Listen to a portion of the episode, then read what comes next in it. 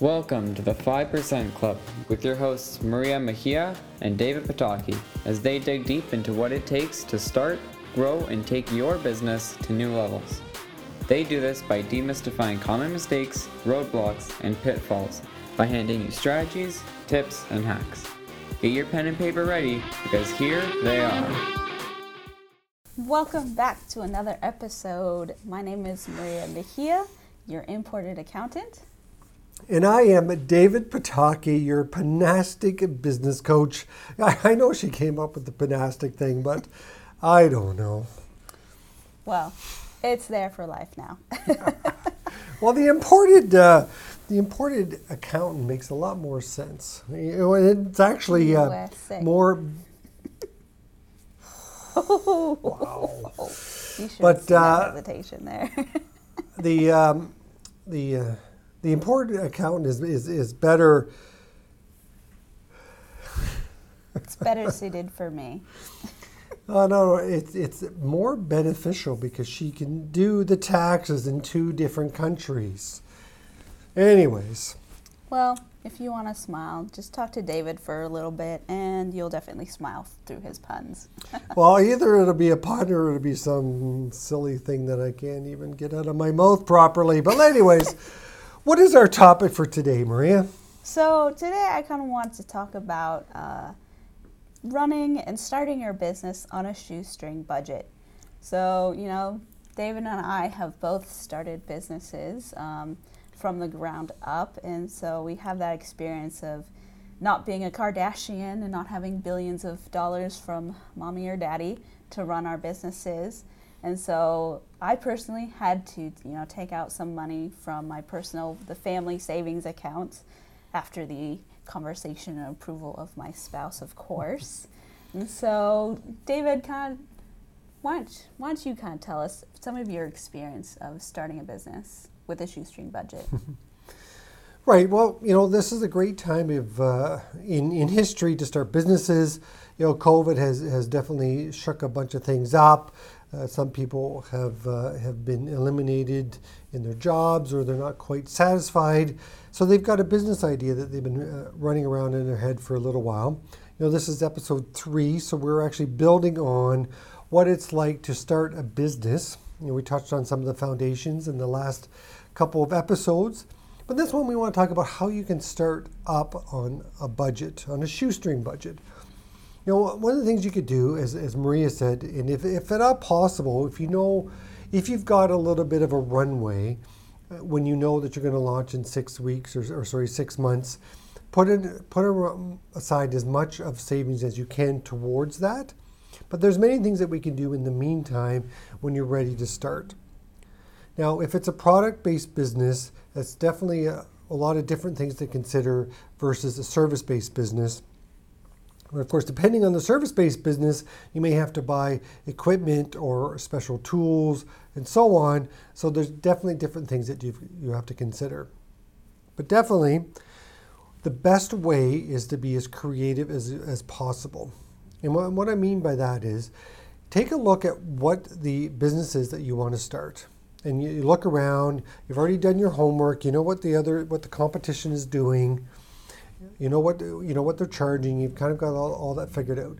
Then you go, well, what can I do differently, or how can I deliver this differently on a budget? And if it's a product, let's say, let's say it's clothing, for example, you want to get into fashion, and, and you're able to bring in a certain kind of uh, clothing line in. A great way to do it is if you could do an e-commerce site. Know, there's different levels of doing the e-commerce site. You can pay someone to do it. Of course, you know, there goes all your budget there. Uh, there are there's Etsy, there's Shopify, there's other types of uh, sort of pre-set up e-commerce sites, or you can get yourself, uh, you know, a Wix or um, a, uh, Squarespace. Squarespace, yeah. Uh, um, website, you get that set up, and you can do e-commerce on there as well. And that that's a great way to get it going at a low at a low cost. But then it comes to the inventory. Like you, you know, economies of scale would say that you know if you buy in bulk, that you that each item will be cheaper per overall. item overall. But the problem with that is it's a much bigger investment in the beginning. Uh, so what you can do is you could sort of drop ship. If you can make arrangements with your with your vendor, saying, "Look, I'm going to have e-commerce. I'm going to buy from you, order from you, and you ship from your location directly to your customer." Got to make sure that sort of a blind ship, or if they they're able to put your your labels on it, or that type of stuff. That that is one way that you can uh, do the e-commerce site. But one thing that you definitely want to do don't do is you don't want to go out there and sign a, sign a lease on any kind of storefront or anything like that. Because you, you don't even, if you don't have any sales, you don't even, you're not even ready to pay the rent. And you don't want to spend all your budget on, on a rent and a space where you don't even know if you're, you're going to be able to make it work. Definitely. Another thing to keep in mind when it comes to potentially signing a lease is what is the foot traffic, you know? Is the lease in one location better than another because, you know, your services or your products are better for people who just walk in window shop? Or are you just someone who needs a space to do their work and then, you know, you ship your things out out out out elsewhere so you don't need that foot traffic? So understanding, you know, the demographic of the area where you might potentially lease from is very important. Right, and, and if you do find that a space, a retail space, is something that you you definitely need to have, then this goes back to being creative. Is there an already established retailer that you can either rent a certain space from them, or you can set up sort of a consignment or a commission-based uh, process there, where you know when you sell the product, they get a piece of the action. Uh, but that way, you're keeping your overhead down right? And, clearly, you want to make sure that you, if you're selling clothes, that you're not going to go into a bakery and throw up a clo- closet in one in one corner of the store. You have to make sure that it's somewhat um, a similar business that uh, will be targeting similar uh, tar- prospects that you're after. Yep, uh, that kind of reminds me of a little a. It's a little like cookie. So she sells, she bakes little cookies and there's a little farmer's it wasn't really a farmer's market but it's like a little farm store that's locally owned.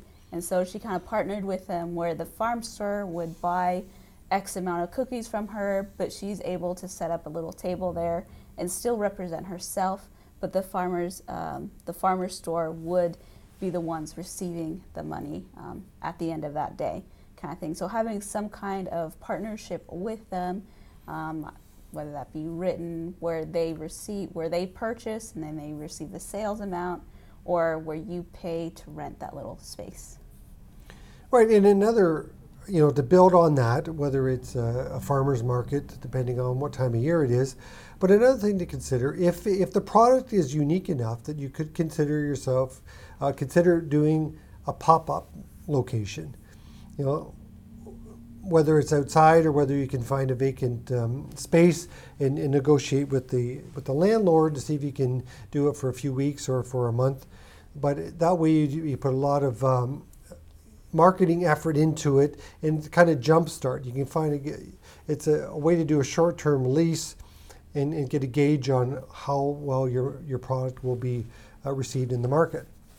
Now, if it's a service based business, you don't have to worry so much about location, but then you might have to worry about do I need special equipment? Do I need special tools? Or, or clothing, for example, like depending on what it is, do you need to uh, get work boots and spend a, a, chunk of change on, on clothes like that? Or if, or if it's a handyman service, you know, are you going to go out there and buy, you know, $5,000 worth of power tools? So what you can consider is, well, what can I get secondhand? You know, you can look on Facebook and Kijiji. You can look at, uh, you know, the pawn shops, that type of stuff. Uh, Facebook Marketplace. There's lots of ways to look around, or even just ask people, ask friends. You know, just put a request online in search of this. So you need to be, you know, use that word frugal you need to, but frugal, smart, and creative again, right? Like you want to make sure that that you look at the big picture and you go, okay, yes, I would love that brand new uh, Milwaukee saw and, and drill and impact set and the table saw. Oh, you know what? Oh, and I'm going to need a, a trailer to move that all around in. and all of a sudden you, you look at and you've got a $15,000 bill where, and you haven't done, you know, a single sale. So what could you do differently? Yes, you know, use the vehicle you've got to begin with. Uh, you could even rent specific equipment if it's a larger ticket item. You know, if you need it for a day or half a day, there are rental shops where you can rent it for just that, just for that period of time. Or you look at buying it secondhand. Yeah, you can also look, um, depending on what kind of services you give, um, whether that be like decal or any other type of print or maybe 3D printing. Uh, your local library or any other local shops might have that material or that equipment already and might have that option to rent out the equipment for a certain amount of time. I know here in, in our town, they have kind of this little, what they call a tinker shop, where they have a bunch of different types of equipments that people can rent out for a couple hours to use in their own businesses. And they don't charge like a ridiculously large fee um, you know, it, as if you have to pay for your own kind of equipment. So, you know, look around. There might be an option uh, for that in your community or even maybe in the next town over. Right. Yep. There, there are either um, I don't know if they're called creative labs, or there's even uh, make it labs uh, throughout the a lot of the the fairly decent sized towns and definitely cities would have that. A great option there, Maria, to to look at doing that. And, and what's great about that scenario is that the, typically there, there's other people there that you could either talk to, collaborate with, uh, and learn from. Yeah, they might have some, especially if you're very new at using the equipment, they might have tips like, hey, careful, maybe this machine kind of acts up after X amount of units being made, so give it a good kick, and it will start working for you again. Uh, another thing. Whoa, just don't kick it too hard. Yeah, don't, don't break it or else you'll have to pay for a new one. uh, another thing to keep in mind, um, whether to buy a new pro- a new equipment or not, is the option of either buying the equipment outright or potentially leasing a new or used equipment as well, because sometimes that could be um, less expense, and it would be an expense uh, spread throughout the use of the product or the equipment. Right, and, and people may not know that, but you can actually get leasing for used equipment. As long as there's value to it, clearly uh, it wouldn't make much sense to lease uh, a $1,000 uh, winter beater car. But, um, you know, if, if, if there's enough value in there left in, in the product or, or the, the, the asset, it's definitely consider leasing, especially uh, if it's used and it's startup. Just do it. I'm just kidding. Just do it? just do it. oh, there's a copyright infringement. Sorry, Nike. yeah, there, yeah, like there's a lot of things to take into consideration, and it can become overwhelming. But you know, talk to other people who have started their business either in the same field or a similar field, and potentially collaborate with them. As you know, as we were talking about, maybe in your little tinker shop, you come in contact with someone who's already kind of in their own business that's the same as you. Um, look for other opportunities, either people in your same field or maybe adjacent field fields that might be able to give you some help, some wisdom. Maybe they know some people, so having that network um, opportunities would be is very helpful.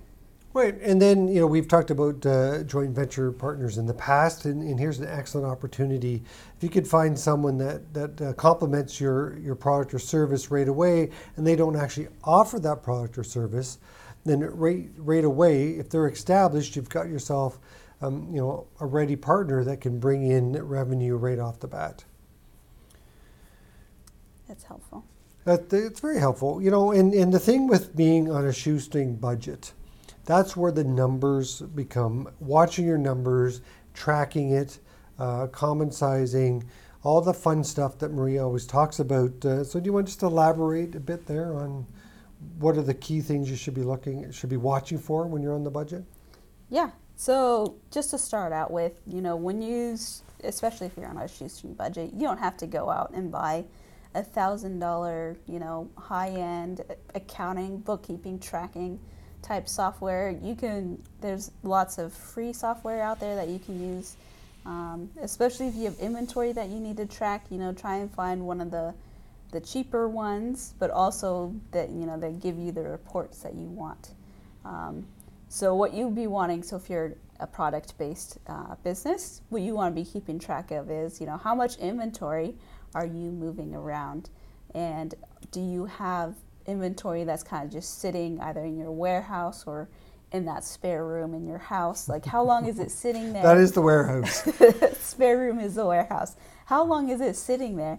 Are you able to sell the same amount um, or more of what you're having being shipped in, or is it just sitting there for months on end? If you're a service based business, um, like, are you charging enough for the time that you are spending on those services? You know, if you're just charging $20 and you're spending 50 hours on it, like, is that really, is that the best use of your time? Are you charging enough? Your value, which we'll be talking about in a later podcast, we'll kind of deep dive on that a bit more. But like, are you charging enough for that kind of thing?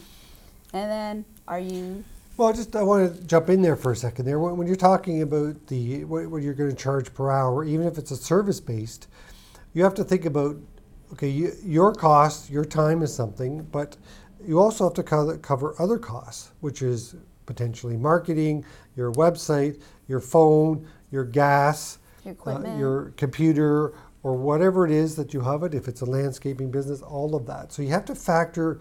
It's not just your time what, what I find a lot of entrepreneurs go say is, oh, you know what, I did that. It, it took me three hours to do it, and I only charged fifty bucks. Ah, it was only my time. And, and that's the wrong mentality because when you fall into that, you're devaluing, devaluing yourself, and, and it's hard to put get the right mindset so that the next time you don't you, you fall back into that same trap. So what you got to do is figure out what your hard costs are, figure out what your time is worth, and try your best to stay at that number. If that number ends up being $50 an hour or $75 an hour or $100 an hour, whatever that is, you, you got to do your best to stick to your guns to make sure you do that. Because as soon as you lower that hourly rate, you're eating straight into your profit. And if you don't have any profits, then your business is not going to succeed. So, you know, it comes very important to track all those little expenses. So, how much are you paying for internet? You know, how much, obviously, you know, if you need a computer, like how much did you pay for that computer before you started your business? And all these other things. If you have a home based business, how much are you paying for your electricity, your hydro, and your mortgage? You know, those stuff can be claimed on your tax return at the end of the year. So it's good to keep track of that. And then to have also factor that into, you know, the price of your service or your product.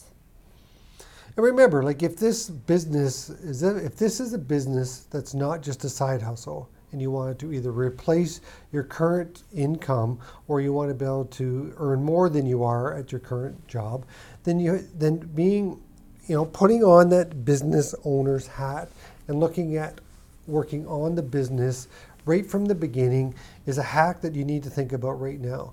Don't think about it, oh, it's a passion thing. Again, it depends on what you want to do. If you if, if all you want to do is, is have a little bit of fun with it, earn a little bit of extra cash on the side, then you just go ahead and have fun with it. But if you legitimately want this to be a profitable business that can earn you decent revenue, it's best to start off right at the beginning. You know, we talked about with the foundational stuff. Start tracking your numbers, start tracking your costs so that you, you know what your profit margin is. Like in, in, in the beginning, finding out what that is is sort of a standard. You, you find you know the baseline, and then you look at to what can I do to improve that profit margin. Because at the end of the day, if you're at a 30% profit margin, for every dollar that you that you earn through revenue, there's only 30 cents of that's profit. And what a lot of small business owners, especially in the beginning, they kind of forget is that they get a they get paid uh, $200 for whatever it is, and they go, oh, woohoo, I got $200, I'm going to go spend it. But what did it cost in real costs to produce that product or service for $200? And if you're looking at a 30% profit margin, then only $60 of that $200 is actually profit. So figure out how much things are going to cost you, keep track of it, and price accordingly. Yeah, well, I know when, especially when you're starting out, you, you devalue your, your time and, and all that kind of stuff. And what ty- typically happens is that whatever um, price you're charging for the product or service, you're going, you know, I'm happy if I just break even. But the problem is that it is very, very difficult to increase the prices after you get going with a client. So if you're charging a client $200 for the service, and at the end of the day or at the end of the month or two months down the road, you realize I'm only making $20 every time I, I do that, that service for that person.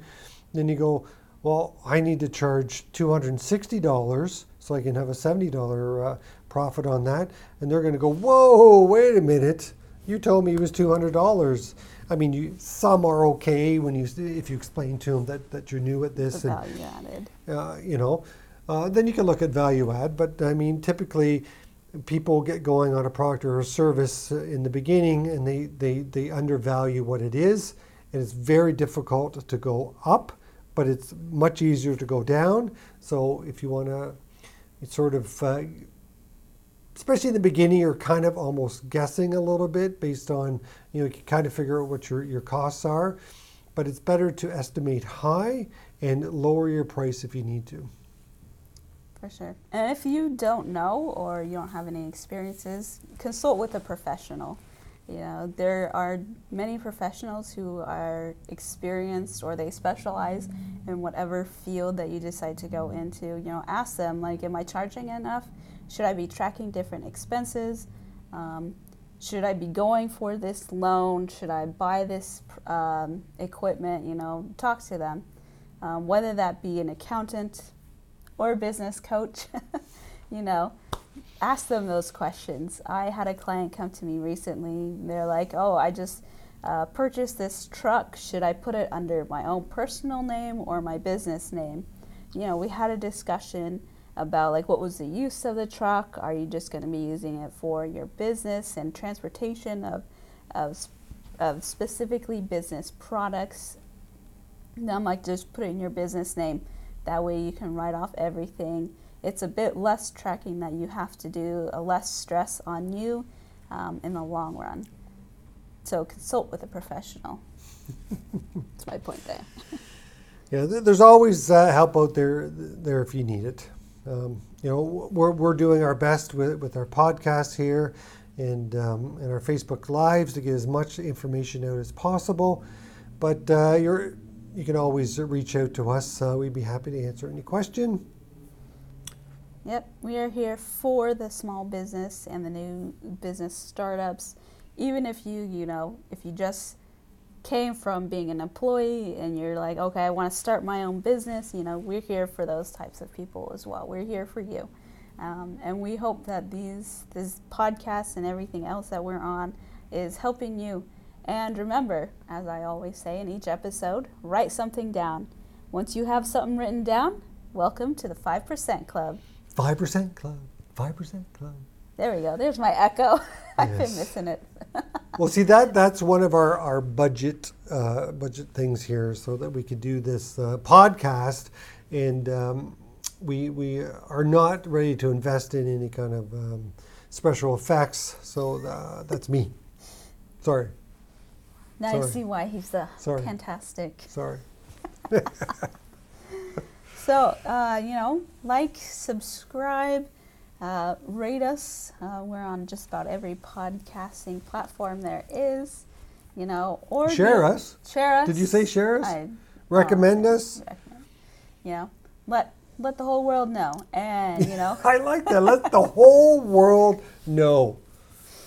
Starting about one person at a time one person at a time. And if you have any questions or any topics that you want us to cover, you know, send us a message. Drop that in the comments section, and we will definitely talk about it and highlight it in um, following uh, podcast episodes. All right. So uh, from the uh, for the uh, the imported accountant, and I'm the Panastic business coach. Until next time. Have a good one.